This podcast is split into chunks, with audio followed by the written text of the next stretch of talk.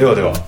第3位。にはい。サクサク。もうサクサクいかないと終わらないっていうのがもうそうですね。常なので。はい。では行きましょう、えー、っと家族の最低義家族ってなんだろうの回。第3位。せー。のああそれも思った。じゃあ次 K さんから。はい。えっ、と橋本家家族を再定義する映画。第3位が「天才作家の妻。40年目の真実」おーそれも見てないですよ。かった。んですよへお話としては、まあ、現代のその文学の巨匠と呼ばれるあの作家さんじいちゃんがいてで、まあ、その人にノーベル文学賞が授与されるっていうかもしれないみたいな話になっていてでその奥さん妻妻が主人公なんですけど奥さんがとあと息子と一緒に、まあ、授賞式に向かうっていうところから始まるんですけれどもあのまあ、その作品っていうあまあでその授賞式のとところにある新聞記者が来るんですよ、はいはでその新聞記者があの他の人とちょっと違うところであのみんな旦那さんに向かってこうあのインタビューしたりとか、まあ、作家本人なので、はいはい。あのししたりとかししてるんですけれども作家さんはその奥さんの方にこうガンガンアプローチしていくんですよ。で何かっていうとあの旦那さんの作風って結構あのある時期から変わりましたよね。いほうほうほう。あれあの頃ってあなたとそういえば結婚ご結婚されてます？よねほうほうほう。そういえばあなたもあの文章書いてましたよね。へっていうようなお話をはあ奥さんにしていくんですね。えなるほど。でまあその辺の物語っていうのが徐々に徐々に回想とととに実際どうだったのかっていうのがことをほがれていくと同時にその授賞式の間まあちょい過去も含めてですけれどもその旦那さんと奥さんとの関係性はどういう状態だったのかっていうのが少しずつ少しずつ明かされていはあくという、まあ、サスペンスみたいななるほど。あのヒューマンドラマになってがなぜ家族の形を再定義するのかっていうと、まあ今ちょっともう結構突っ込んだところまで言ってるけどまあ予告編ぐらい 程度ぐらいまでだと思うんですけど、まあ、言ってしまえば、アリスター誕生とかはいえーそんななんていうの実はこっちの方が才能があったものみたいな話。なんですけれどもそれらに見受けその系譜に見受けられるような終わり方をしないんですよ。はでそれがこの作品が一歩頭抜けてる要因であってそれはについては言えないんですけれどもうわこれ家族だなっていう 奥さんの決断。あなるほどねが最後下されるんですよ。でそれがねもう半端なくねいや家族だよねって。家族ってなんかそのいいこと悪いことみたいなだけじゃないじゃない？そうっすよね。のなんかいろいろ業であるとか、うんなんか濁った何かとかもあるわけですよ。うんうんもちろんなんかピュアな思いとかもあるかもしれないけどそんなんも含めていろいろ家族だなって思うんですよ。あでその授賞式の間とかいろいろ奥さんに対してもいろいろなことが起こったりするんですけど奥さんはおその、まあ、奥さんっていうロールのようにあんまり言わないんですよ。言わないけどこのグレン・クローズが演じてるんですよ。もうね表情だけで見せるんですよ。それを。で最後も最後で表情で見せるんですよでねこれがねまたものすごいです。ほ半端ないなこの人って。うなんかすごいね。見たいですそうなんですよ。でこの時期これ、えっと2018年なんですけど、この時期めっちゃそういう類の映画出たんですよ、でその中でもちょっと違うっていうのはその最後のへ決断でしたね。はいというはいお話でございます、ぜひ見てあのあんまり日本でえ話題にいやまあ ちょっと渋いんでね。知ってたけどっていう感じですよ見たことない見たことない。なんですけどこれは見てほしいです天才作家の妻40年目らしいですはら。渋いっすよね。渋い。でさっきのあのスーパーノーバーじゃないですけど、はいはいはい。グレン・クローズとあの旦那さんがジョナサン・プライスっていう、はいはいあのいい役者さんなんですけどその2人の演技がまあすごい。すごいねで新聞記者がまたクリスチャン・スレーターってまあ、はい。またこういうなんか嫌な人の嫌なことがついてくるのちょっとねちっこい感じの。そうそうそう。好きなんですけど好きなるほどねそういうの。すごい良かったです。あの演技派としても素晴らしい作品でございました。はい。というわけでじゃあ3位夜な夜な文庫、家族の最低義家族ってなんだろうかい。第3位は「ベイビー・ブローカー。はいよか」った。でございます。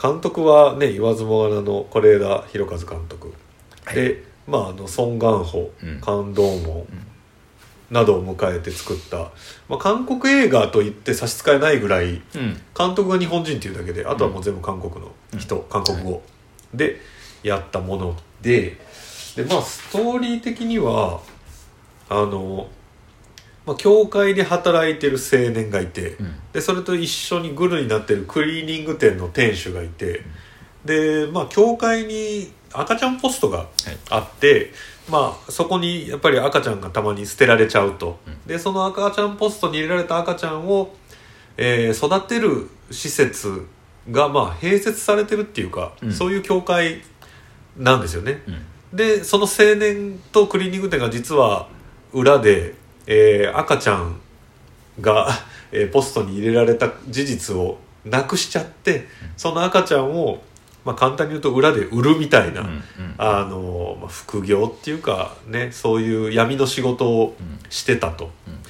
で子供を売るのにこう旅に出るんだけどそこにその赤ちゃんの母親とか その青年が生まれ育った養護施設の今、えー入っちゃってる子供とかがなんかついてきちゃって、なんかその4人にこうわちゃわちゃしながら赤ちゃんを買ってくれるまあ新しい両親を探す旅うん。みたいなのに偶然このメンバーで出ちゃうみたいな。でまあどういう決断をしていくのかっていうのが一応この映画の大体のストーリーなんですけど。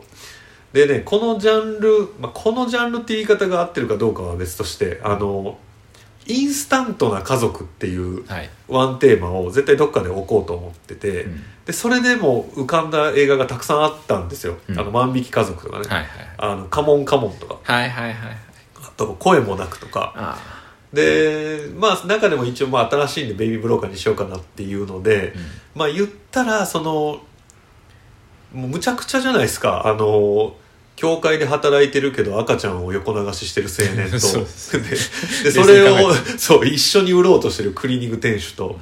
でそこについてきた実のお母さんその赤ちゃんのお母さんと、うん。で養護施設で保護されてる子供。うん。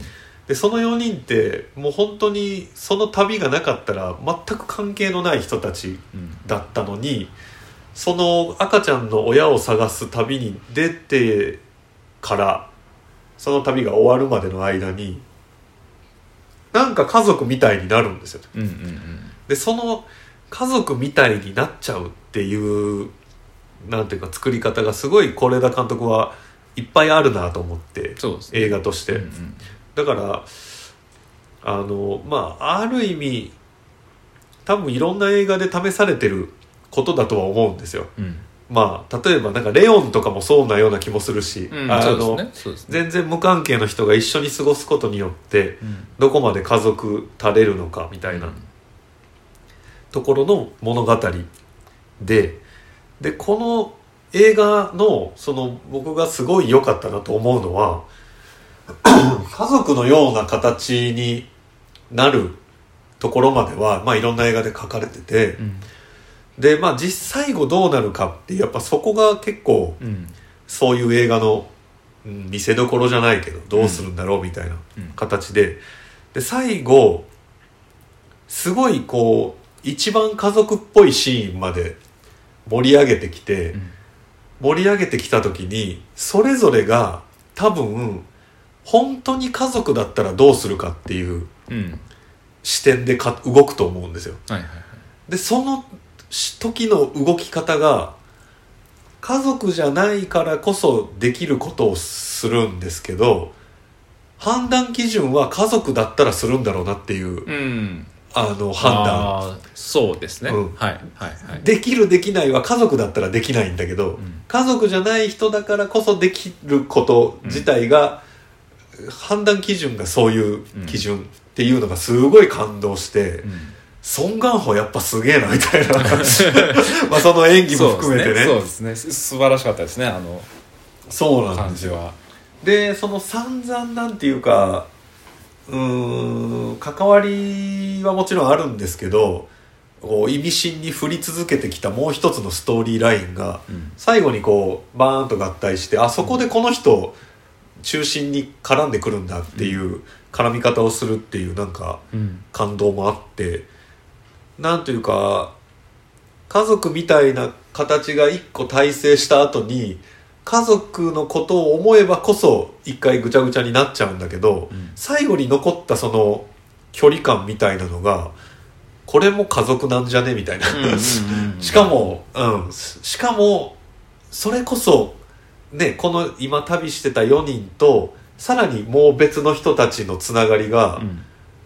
それすらも一つの新しい家族の形なんじゃないか。っていうのが見えた時にわすげえ映画撮ったなみたいな、うん。だからなんか是枝監督のその日本の今までやってきた、まあ、フランスとかありましたけどね、うん。あの中のその映画を韓国テイストにして、うん。韓国人俳優使ってでやっぱり韓国映画ならではのちょっとなんていうかパンチが重い描写とかもあるのに、最後やっぱり監督是枝監督節にうん。落ち着けれるんだっていうその中で、確かに、うん、そこすごかったなと思ってうん。第3位です。はい。いやあのおっしゃる通りででその第家族とはになりそうな疑似家族の状態とうん。一歩引いた目線のもう一つそこに追従する視点がまあ言ってしまいますけれども刑事が絡んでくるんですね。で刑事にも刑事の方でちょっといろいろある感じのそうそうね。あの状態っていうので追従してきてで間接的にその家族を、まあ、追ってるわけですけれども、そうですね。追っていくうちにどんどん感化されてっていってしまうんですよ。そうですね。でからのあそこのへの帰結っていうのに、まあ、結構もうおおって、ね、いや そうなるかい。そこで引っ張ってたのみたいな。つながるんかいってなるっていう。ね。そこがねでもまああの形というかまあ得意ですよね。そのそうなんね。その家族っていう。何が家族を家族楽しめるのかっていうところの問いかけとしてなかなかすごい視点で来たなっていうのと、でそれ自体がやっぱ韓国が韓国国内で抱えてる問題問題意識への、まあ、赤ちゃんポストっていうそそうですね。のあの現代になったところにが絡んでくるっていうところだと、まあこの、まあ、言った通りそのこ是枝さんすごい。すごいすごい。そうそこにね落ち着くっちゃ落ちそ着くんですよね。自分最終的にやっぱ自分の映画にしちゃってるよっていう。すごいんですよね。まあ、個人的に好きなシーン1個あって、まあ、そこはあんまり言わない方がいいんですけどなんかこうなんかまあもちろん悪いことしてる旅なんで、うん。矛盾だらけの中でこう仲良くなっちゃって、で多分なんかそれぞれがグルーヴ感みたいな家族ってこんなんなんじゃね？みたいなのも感じてある夜にこうすごい全員が全員を認め合うみたいなうん。シーンがあって、まあ、そこが僕的にはこう一番高まるところなんですけど、うん。まあ、そのシーンがまずもう非常に好きでよくって、でそこからのやっぱり跳ね返りのエンディングに向かってこうなっていくっていうのもすごくって。そこでやっぱちょっとさすがだなっていうのとあとはまああの本当に個人的な感じで言うともうペドナなんでペドナね。ペドナよかったよ。ペドナが刑事がペドナなんで。めちゃめちゃ良かったよ今回。ペドナがそんなのあんなとこねあのこう脇でずっと語られてて何も起こらないはずがなくて、そこで使うかみたいな。よかったんですよね。いやペズーナこんなうまかったっけ、ねって思っちゃった、まあ失礼なそう。話それこそその表情で見せるというか。めちゃめちゃ良かったよ。よかったんですよね。こんな表情できるんですねっていう感じ。そう。だからそのペドナを見たい人は見ないといけないですよね。そうね。そうそうそれは見ないと僕みたいなうん。ペドナファンにはたまらない、はい私のようなあのソン・ガンホファンは絶対。そうそう。ソン・ガンホファンとペドナファンは見ないといけない。お前本当にクリーニング屋にいるだろっていう感じの。どこでもいるんだあの人。そう。どこにでも現れるかそう。らあの笑顔で。さすがです。というわけで、えー第3位は「ベイビー・ブローカー」でございました、さてさてサクサクいってます、はい。いい感じです。じゃあもう早速ですが2位にはい。いきたいと思います。ではまあじゃあ家族を再定義。家族ってなんだろうの映画第2位はい。せーの